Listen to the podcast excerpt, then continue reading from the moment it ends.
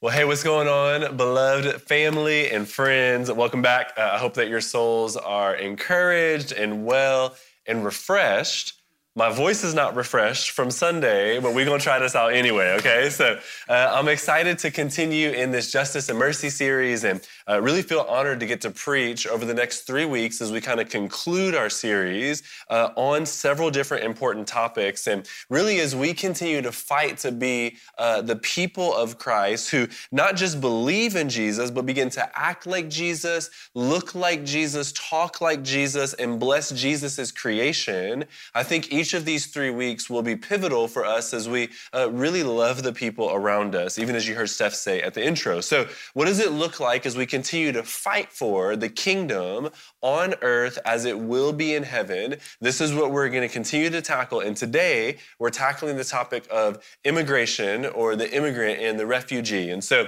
uh, like other issues, this is a very important issue in our culture. And like other issues, the Bible is not silent on how our hearts should be thinking about each one of these topics. For clarity up front, just so that I won't have to clarify throughout the sermon, I'm mainly going to use the term immigrant today. And when I use that for our purposes, I want that to encapsulate uh, the immigrant, the refugees, the migrant workers, or terms like sojourner or alien or stranger, etc. Because I know each of those are different, but generally speaking, we are going to be talking about a person in a foreign land for one reason or another, whatever reason it might be why they are in that land. And so we got a lot of ground to cover, a lot of really important things to tackle. And so let's go ahead and jump in. If you have your Bibles, Deuteronomy chapter 10 is where we're going to begin today.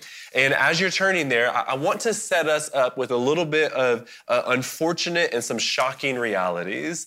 Like many issues, because this issue has become so politicized, it generally makes us align with our party's response to immigration, our political party's response to immigration, or it makes us respond to these issues so emotionally rather than allowing the scripture to actually dictate how we should be thinking about these topics. For example, Lifeway, which is a Christian uh, company, they have a research arm, and then Pew, which does research as well, both of them actually did a study on Christians regarding immigration.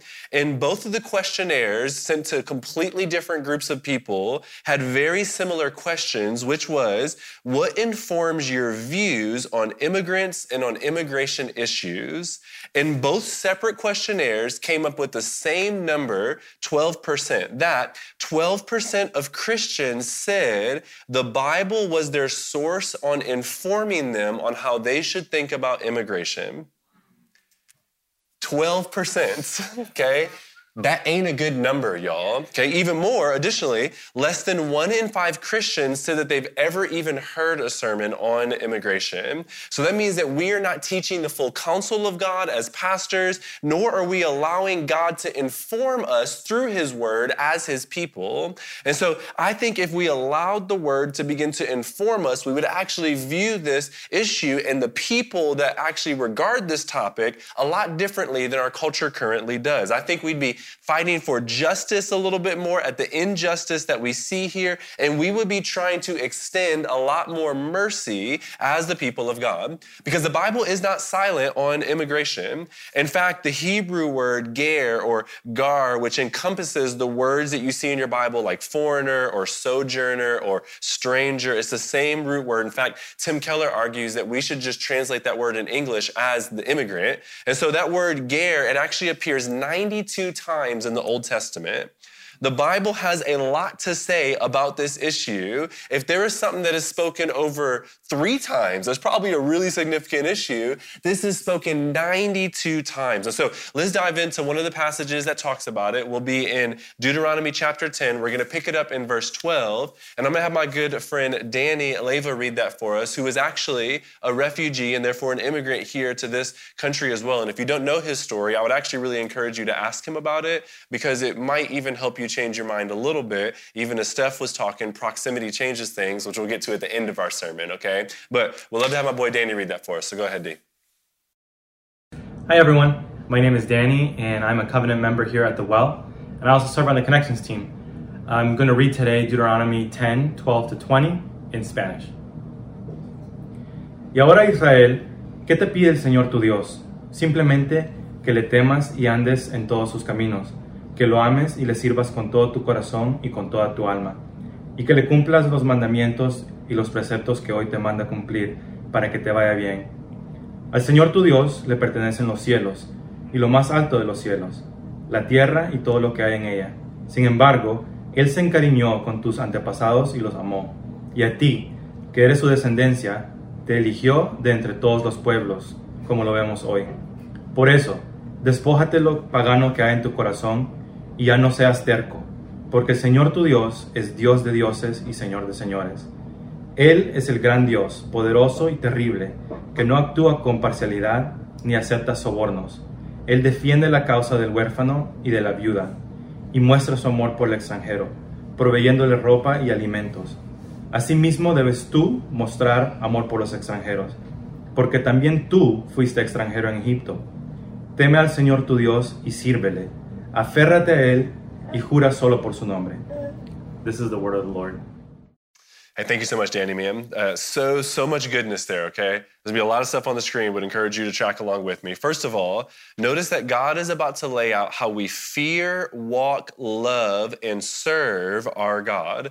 Those are really important verbs there, y'all. Like, like you want to walk in God's will, well, then what he's about to say is going to be really important. So, how do we do this? Well, because we believe in Him, there's a assumption that these people are the covenant people of God. This is the people whom God has chosen. This is being written to the covenant people. So, in our language, we would use the word Christian.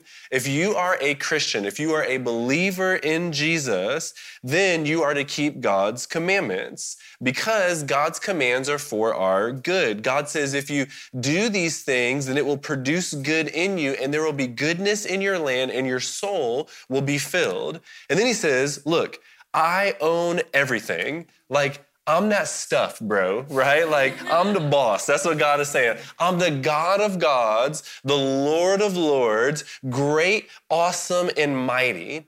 Like, imagine if I described myself like that today. Like, hey, what's up, y'all? My name's Tory. I'm the lead pastor here at the Well. I'm the God of gods and the Lord of lords. You know, I'm awesome, mighty, majestic, great. I own heaven, right? Like, like, like there, you would be really scared. You're scared that I'm making a joke about it right now, right? I actually saw people begin to feel this way about themselves when they're important, which actually sometimes we do that in our own country, thinking that we own this when we don't, right? But that's for a little bit later, a little bit later in the sermon. Stay back on notes, okay? Uh, I saw a video recently uh, of Jay Z who calls himself uh, Jehovah, which is Jehovah. He calls himself God, the rap God in a lot of ways. And I saw him uh, in in France and he was walking into the Louvre. And so it was him and Queen Bey, you know, so everybody was clearing the way for them. And there were like three or four cops that were getting people out the way so they can go in uh, to this museum. And this one guy kind of wasn't having it. And so he's kind of getting cleared out the way. And Jay Z's walking by and he's filming him and he's like, Who you? And Jay Z looked at him and was like, Who you? And he was so dis he felt so disrespectful. You don't know who I am, right?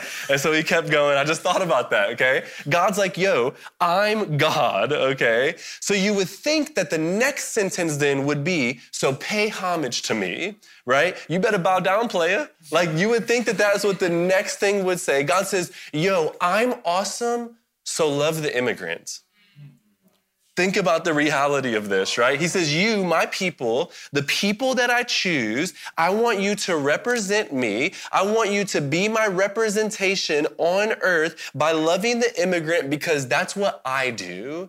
I love them. Treat them right. In fact, he says, Love them therefore. Whenever you see a therefore, you have to ask, what is it there for, right? So, what's the therefore? Therefore, because God does this, then you are to do this too. Once again, then the next verse, he says, You want to know how to fear him, how to serve him, how to hold fast to him? Then serve and love the people that he has created. In fact, listen to me, if you are an immigrant in this country or a sojourner, notice that it says God loves the immigrant, is what it says. And and then we're commanded to love the immigrant. And so do not let the rhetoric of this country fool you, my friend. Firstly, we ain't God's chosen nation. All right, America's cool and all, but we are not the people of God as a nation here. We are not the kingdom of God in that sense. So don't put too much stock in what's been said about you or to you from a nation that will perish one day. Okay. Secondly, notice that you are loved by the great and the awesome and the majestic and the powerful Lord of all lords, King of all kings, the president of all presidents, the most high God, God. That's who loves you. That's who sees you. Don't let a human or a nation make you feel unloved because if you feel like you are not wanted by some people group or by a nation, it don't matter. The God of the universe wants you. And no matter what anybody else says after that point, you are loved. Now, look, God says, I love them. Then he implores the Israelites, you know what it's like, he says, because you were immigrants in Egypt. You know what it is like to be in a place that is not really your home, and they don't want you to make it your home. You know the feeling of oppression or of not really, really being seen and your rights not really being thought of. And so don't do that to others. Like, love those who are not like you because this is what God does. God loves us even though we are nothing like Him. He loves us anyway. And so we love and we serve and we see because we are representing our God who does the same. In fact, we get tangible. Look again at this section here. He didn't just say love them, he made sure you knew what that love looked like. He said making sure they are eating, right? Giving them food and clothing. Do something when you see that there are people that are being treated differently than how you are being treated. Bring equality. Remember week one, fight for justice is what God is telling his covenant people here. And if this is hard, remember Israel, you you were an immigrant. Treat them the way that you would have wanted to be treated. And if this is hard, American, it shouldn't be. This is not that complex, y'all. We love what God loves. We serve who God serves. We act towards people as if God would act towards them because we are the covenant people of God. And God served immigrant Israel, and now He wants us to serve the sojourners as well. In fact, God didn't just serve immigrant Israel, God served spiritually homeless you. Because all of us did not have a home in God and now wants us to spiritually and physically serve those without a land in our land as a response to that. Because let's keep it real, this ain't your land anyway. And I ain't on some Christopher Columbus stuff right now. That's not what I'm talking about, okay? I'm saying, remember, God just says that He owns heaven. So He for sure owns your block and your city and your state and this nation and this world. We are not owners, we are stewards. And as God's stewards of God's possessions, we are called to be generous and benevolent. That is what He calls His stewards to. And so, it's pretty simple, right? But look again at verse 16 there. Before God gives the command to love the immigrant, God actually says something else first. You see, oftentimes we don't respond with external obedience because there hasn't been true internal transformation. And so we often don't respond physically with our hands because there are parts of us that aren't changed spiritually in our hearts. And so we're slow to actually respond. Come on, I need a witness to that. That was kind of good, the heart hand thing came, right? All right? Listen, this is true, is it not? Like, think about the reality of this for your heart. And so God makes a command there in verse 16. He says, circumcise your heart. Okay? Cut away the impurity of your heart, God begins. Why? Because the heart is stubborn, is what it says. When you talk about justice, when you talk about the widow or the orphan or abortion or immigration or equality of any sort, you got all this foreskin around your heart and it tends to get stubborn, y'all. That's what he says here. So rather than doing what God says, we uh, try to act like this issue is so complex, like it's so hard to obey, like it's so hard to carry out, and we get stubborn and we don't begin to move the way that God commands us to move, our hearts can become stubborn to issues of justice, y'all. My, my, my. Right? That is true of me And I know that that is true of you because all of us are in this fallen condition where we think about ourselves as more significant than others, even though that's the exact opposite command that Scripture gives to us. And so maybe on whatever issue we've been discussing so far, you've actually been more closely married in your soul with your political party than you are with biblical truths. And both sides of the aisle make for terrible spouses, y'all. Yeah. We need to not respond politically or emotionally, but biblically on issues like this. And when we respond to issues of immigration like it's more of a recommendation than it is a commandment, then we are forsaking the very promises and the commands of God. The command is to love and to serve and to treat well and to welcome the immigrant. Love them, it says, not like them, not think of them, but to love them which means to sacrifice and to go out of your way to have them in your heart and to do something as a response because of that family of God. This is what we are called to do. And this section starts off with once again, look, God is God. He's the king. So if this is true, then you need to do what he says. These aren't recommendations, these are commandments. And he says to love the sojourner but our hearts are stubborn and we don't easily bend toward that. We got to cut away all of the flesh that's actually building up around our hearts. KB, who is one of my favorite artists and is often uh, really he's an urban theologian in a lot of ways. He says this when discussing the issue of immigration in a song. He says, "We don't walk away, imago Dei, no way am I going to leave. Oh no, not today. Do not behave when blood is on the leaves."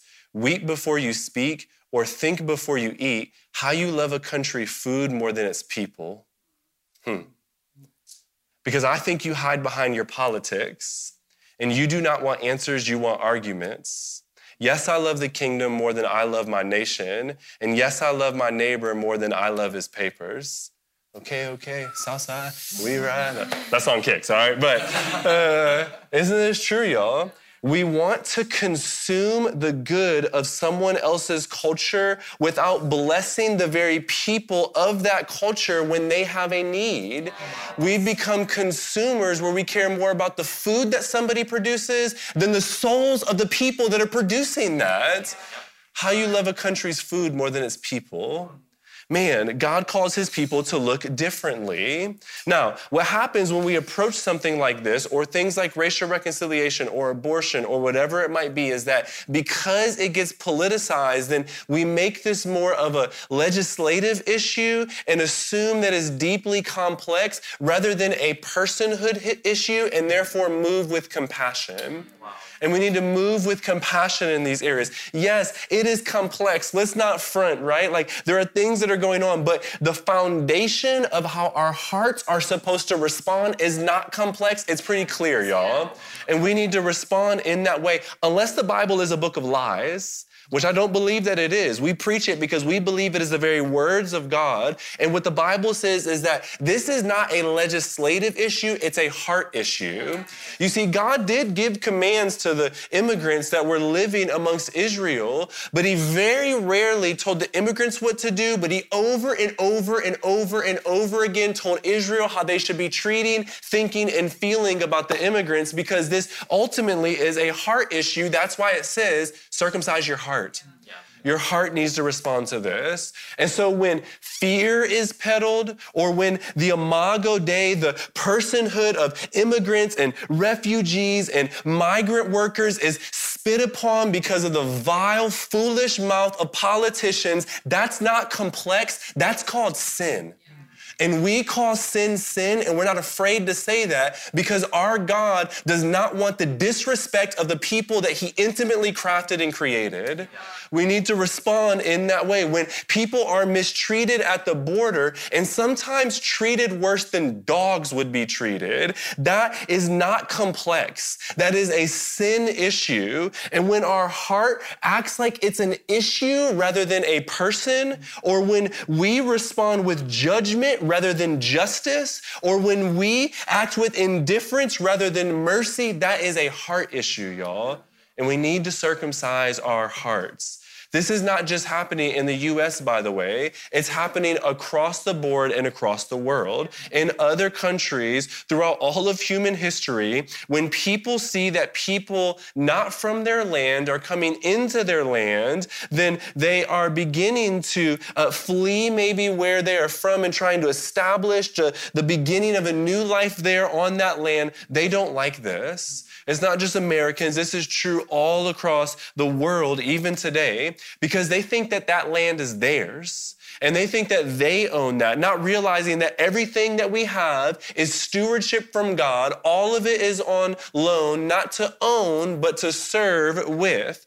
So this isn't just an American issue or a Republican issue or a white issue. It's a sin issue, y'all. And we need to respond in that. And unfortunately, many of us allow all sorts of uncircumcised flesh to sit on our hearts and to begin to lead to disease. And our hearts are deceitful and we start believing that what is dwelling in there is true and we don't respond to the biblical commands, but we respond to our fleshly thinking and we don't move in this issue the way that God would call us to, we do not see the person behind all of this that is going on, y'all. There's a problem with that. It turns us stubborn and we're not seeing the human and responding with the compassion of Christ. You know, many of us have lost our witness trying to pretend to save our American values, and then we lose our witness in the process. Huli, our connections director, who is an immigrant,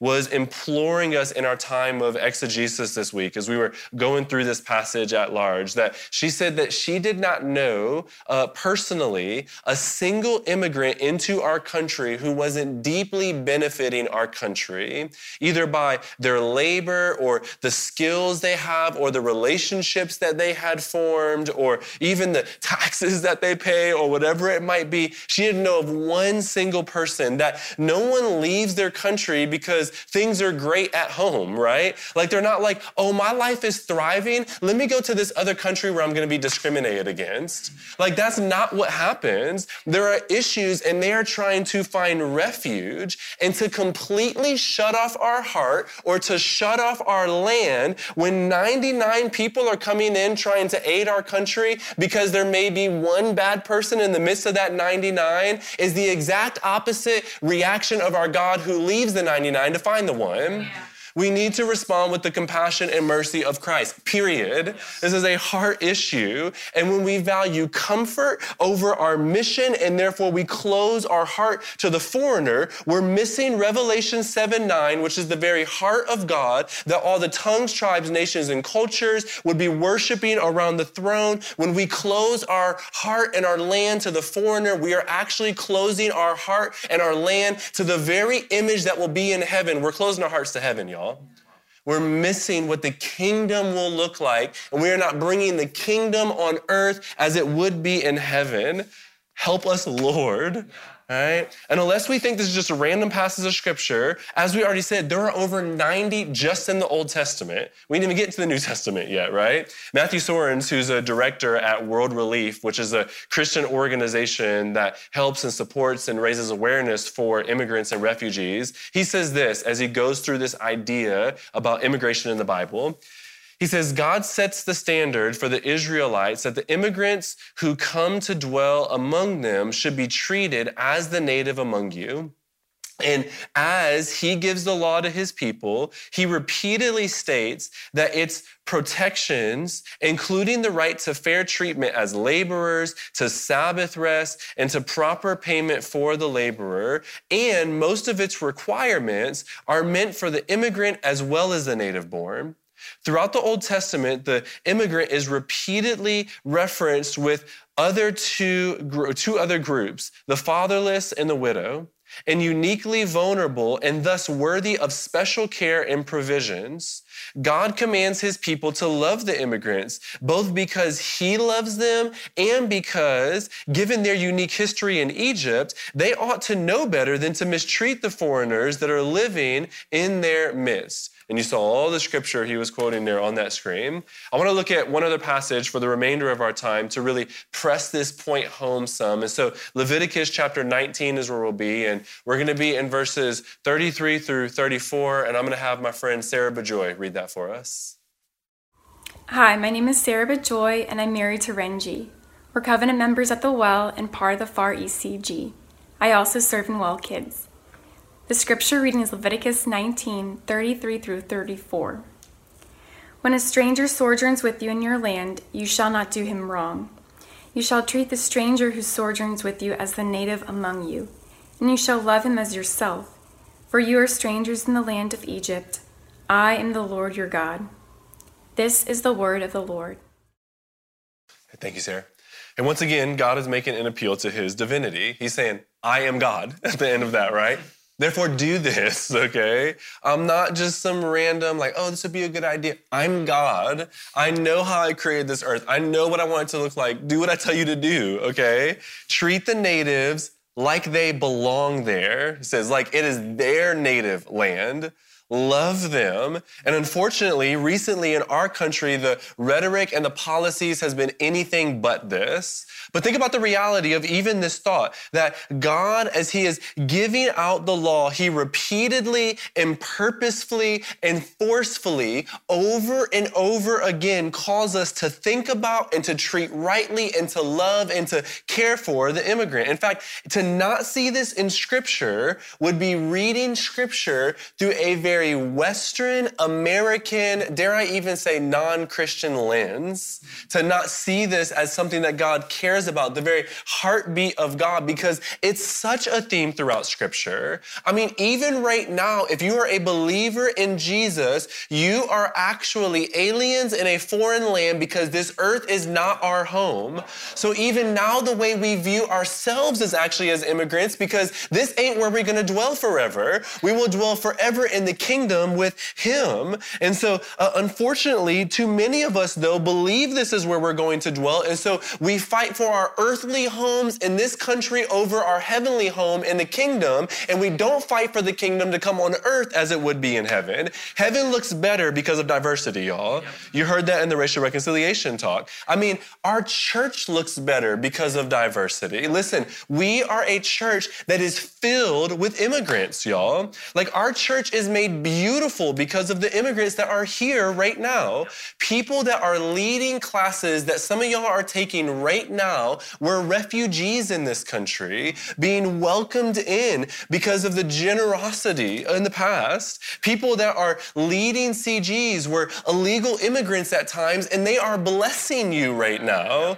People on your staff team that serve you and love you and lay down their lives for you were or are immigrants, even right now. The people that are at the well that made you feel home here, even though this country was not their home, they were immigrants here. Our church is beautiful because of this. It is part of the reason that our church is healthy today. It is part of the reason why our church is so beautiful today. It is part of the reason why you see this Spirit of the living God amongst us, in Christ's presence amongst us, because we are living out Ephesians 2 11 through 22, that highlights us being all of a different ethnos and yet coming together in Christ. One of the best female mentors at the well, in fact, she mentors people in this room, is an immigrant. Our worship pastor's wife was an immigrant. Her family, she was not born here. Our CG shepherds, elders, family members, I can can go on and on and on. We're immigrants.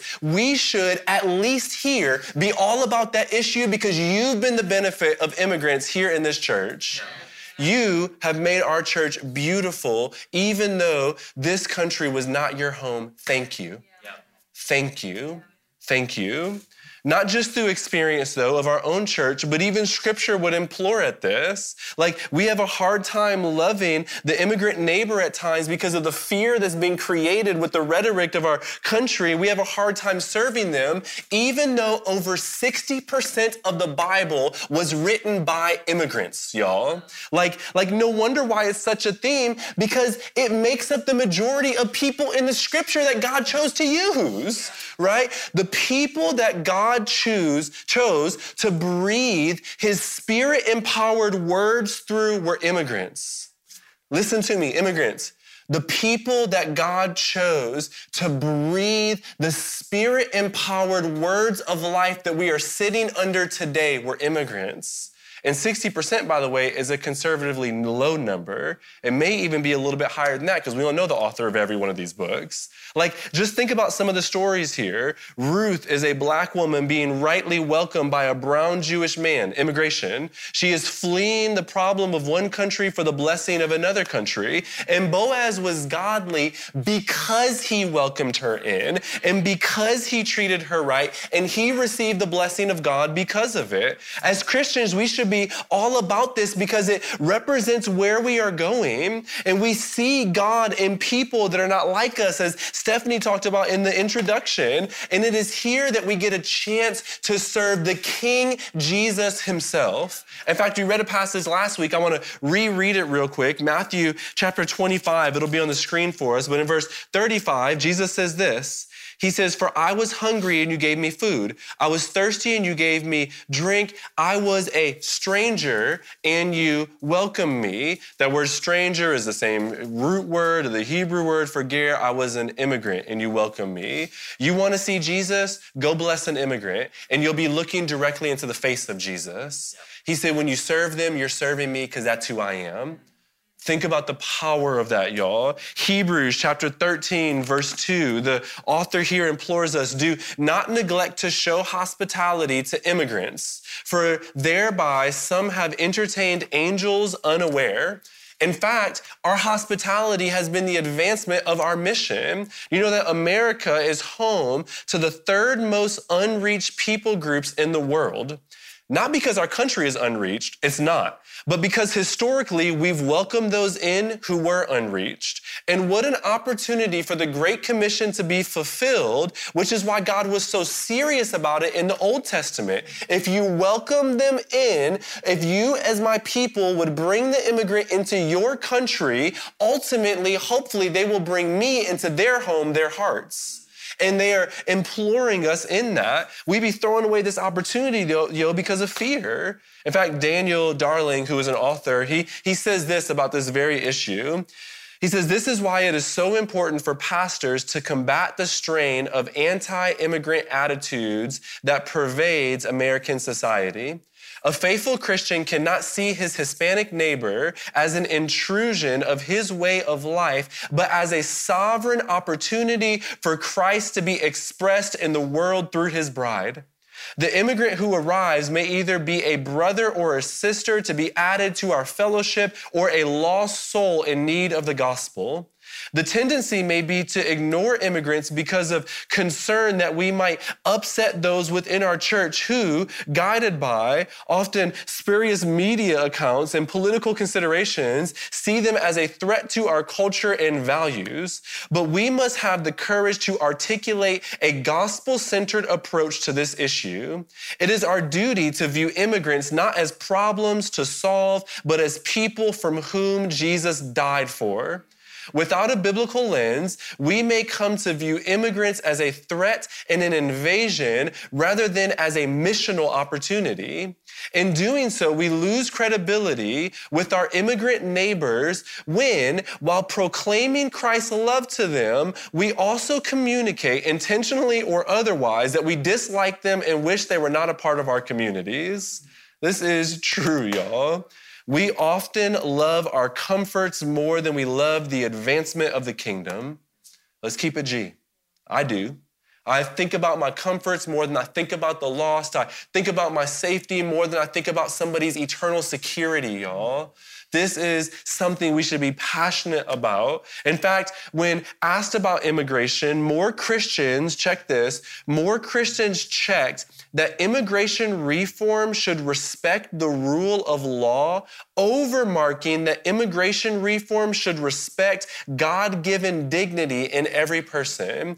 There was more people that cared about law than the dignity of humanity. Like, let that sink in, y'all. Like, look, yes, law is important. I'm not saying that, but go look at the stats. We have really good laws in place that do bring protection for our American neighbor and love them well. Do some research. There's good laws in place to protect, and there's good immigration policies. Therefore, we need a biblical lens so that our heart would actually rightly see how to view them and apply those good laws that we already have set up here and to welcome them in and to be a home into our individual homes as individuals and in general in the communities around us. We need to be righteously angry when we see foolish rhetoric or harmful mistreatment of any human, especially vulnerable ones, which includes the immigrants and the refugee. And as Christians, we are to love this world and welcome them into our homes and lay down our life for the people that are around us. Think about the immigrants that flood the pages of the Bible that you say that you love, family.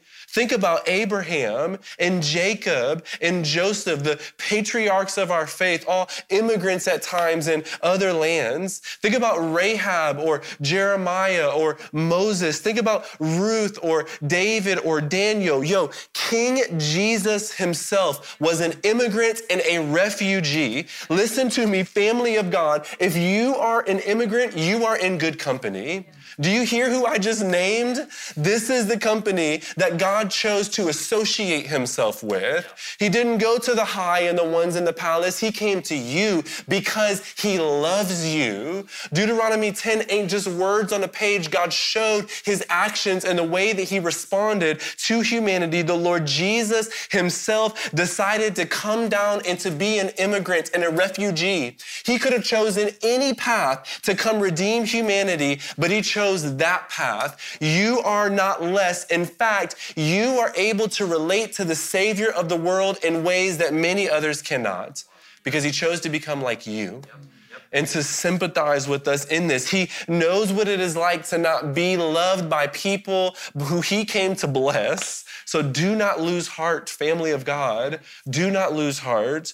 And can we be real, family of God? Doesn't the gospel implore us on this very issue? I mean, listen, heaven is not your home unless you got it twisted somewhere in this whole Christian process. You are not citizens there. You were citizens of a fallen and broken world. You will be an immigrant there in heaven. And yet, God does not treat you as if you do not belong, but He treats you like a citizen. In fact, the work of the gospel became so profound that you are no longer immigrants there, but you are citizens. He calls you that. And Jesus left his home in heaven to become an immigrant on earth so that we who are spiritual immigrants might now have a forever home in him, y'all.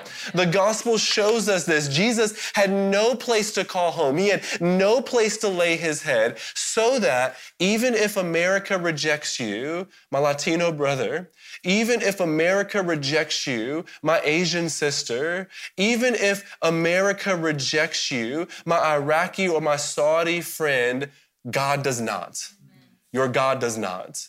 In fact, he welcomes you in with arms wide open. Christ was rejected so that we who should not have a forever home might now find eternal comfort there. And now, Christian, this earth is not your home, the text tells us. And so we serve and we love and we bless and we clothe and we honor the immigrant, treating them the way that Christ will treat us one day when he brings us to our eternal home.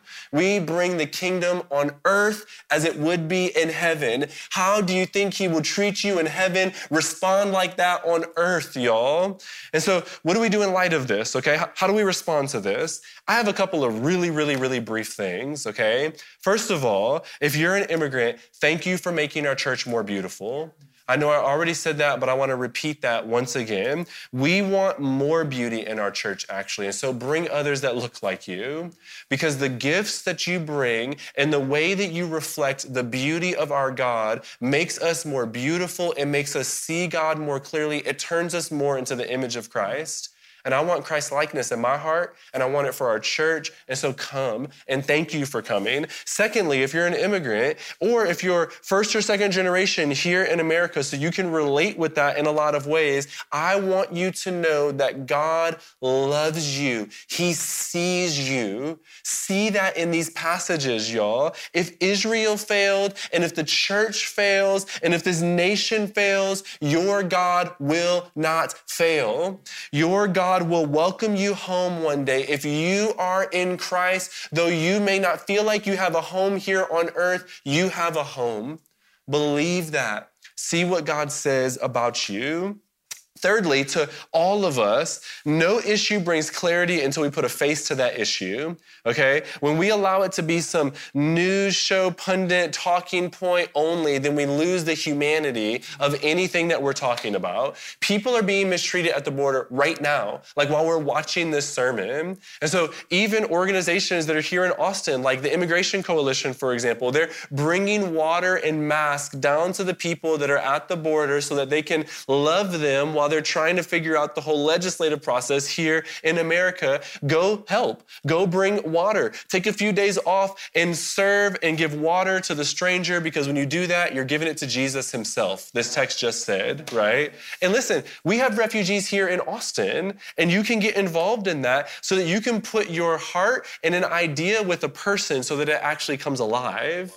And so until we put faces to philosophies, they remain conceptual rather than reality. Proximity changes everything, as we just talked about in our open. And so Sarah, who you saw read scripture a little bit ago, actually serves often with the refugee services of Texas. And we want to partner with them to actually serve refugees that are here in our very city. There's several opportunities to serve from welcoming people when they first arrive to helping them learn English to just being friends with them in a lot of ways and welcoming them into our communities. And so I would encourage you, if you want to get involved, there's all sorts of ways to do it. I won't belabor the point here, but go back to that Connect form. And on that Connect form at the bottom, there's a place to check hey, I want more information on the refugee services uh, of Texas. I want to get involved. I want to serve and go serve and begin to allow the stubbornness and the uncircumcision of your heart to be cut away by the gospel action that God calls you to do and put in place.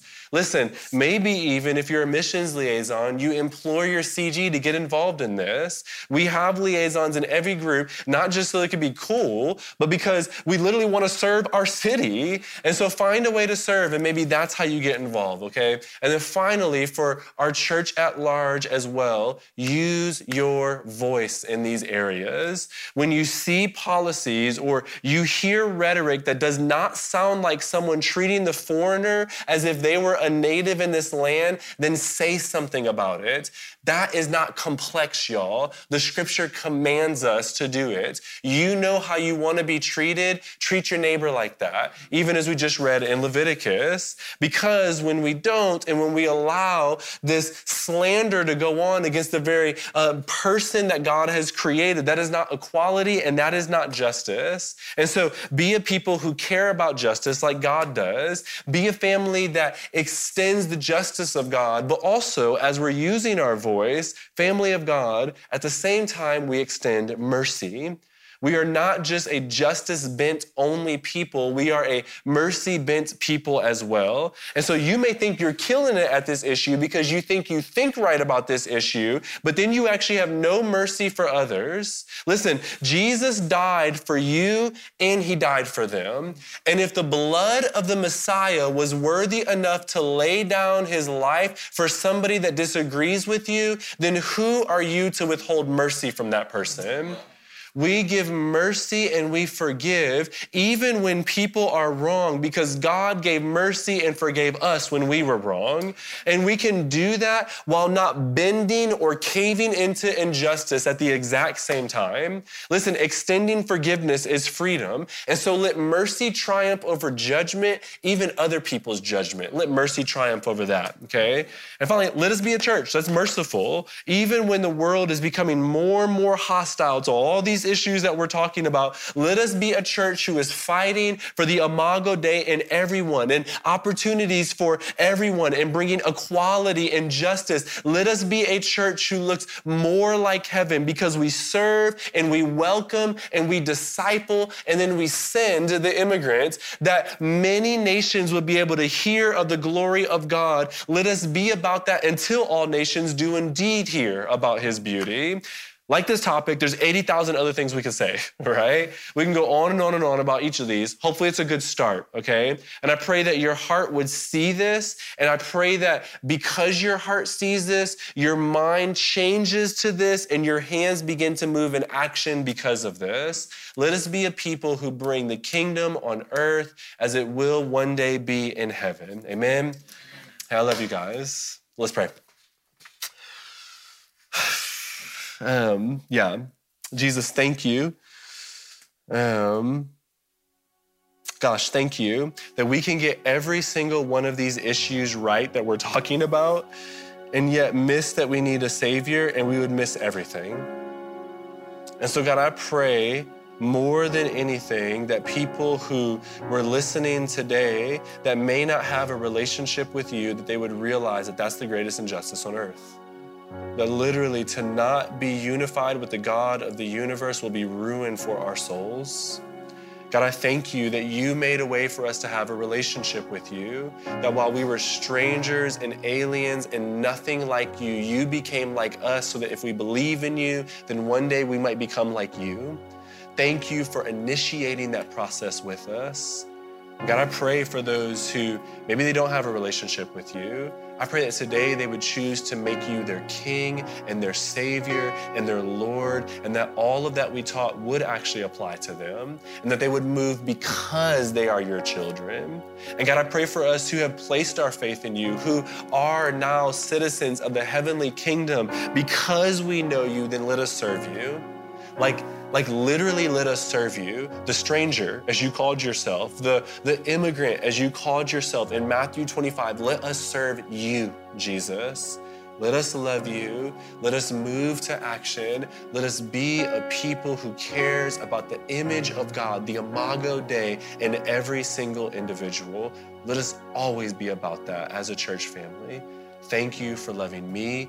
Thank you for loving us. Thank you, God, for giving us the privilege of a church to have so much beauty in our midst because of all of the immigrants that are here amongst us. God, would you give us even more of that? Would you give us even more?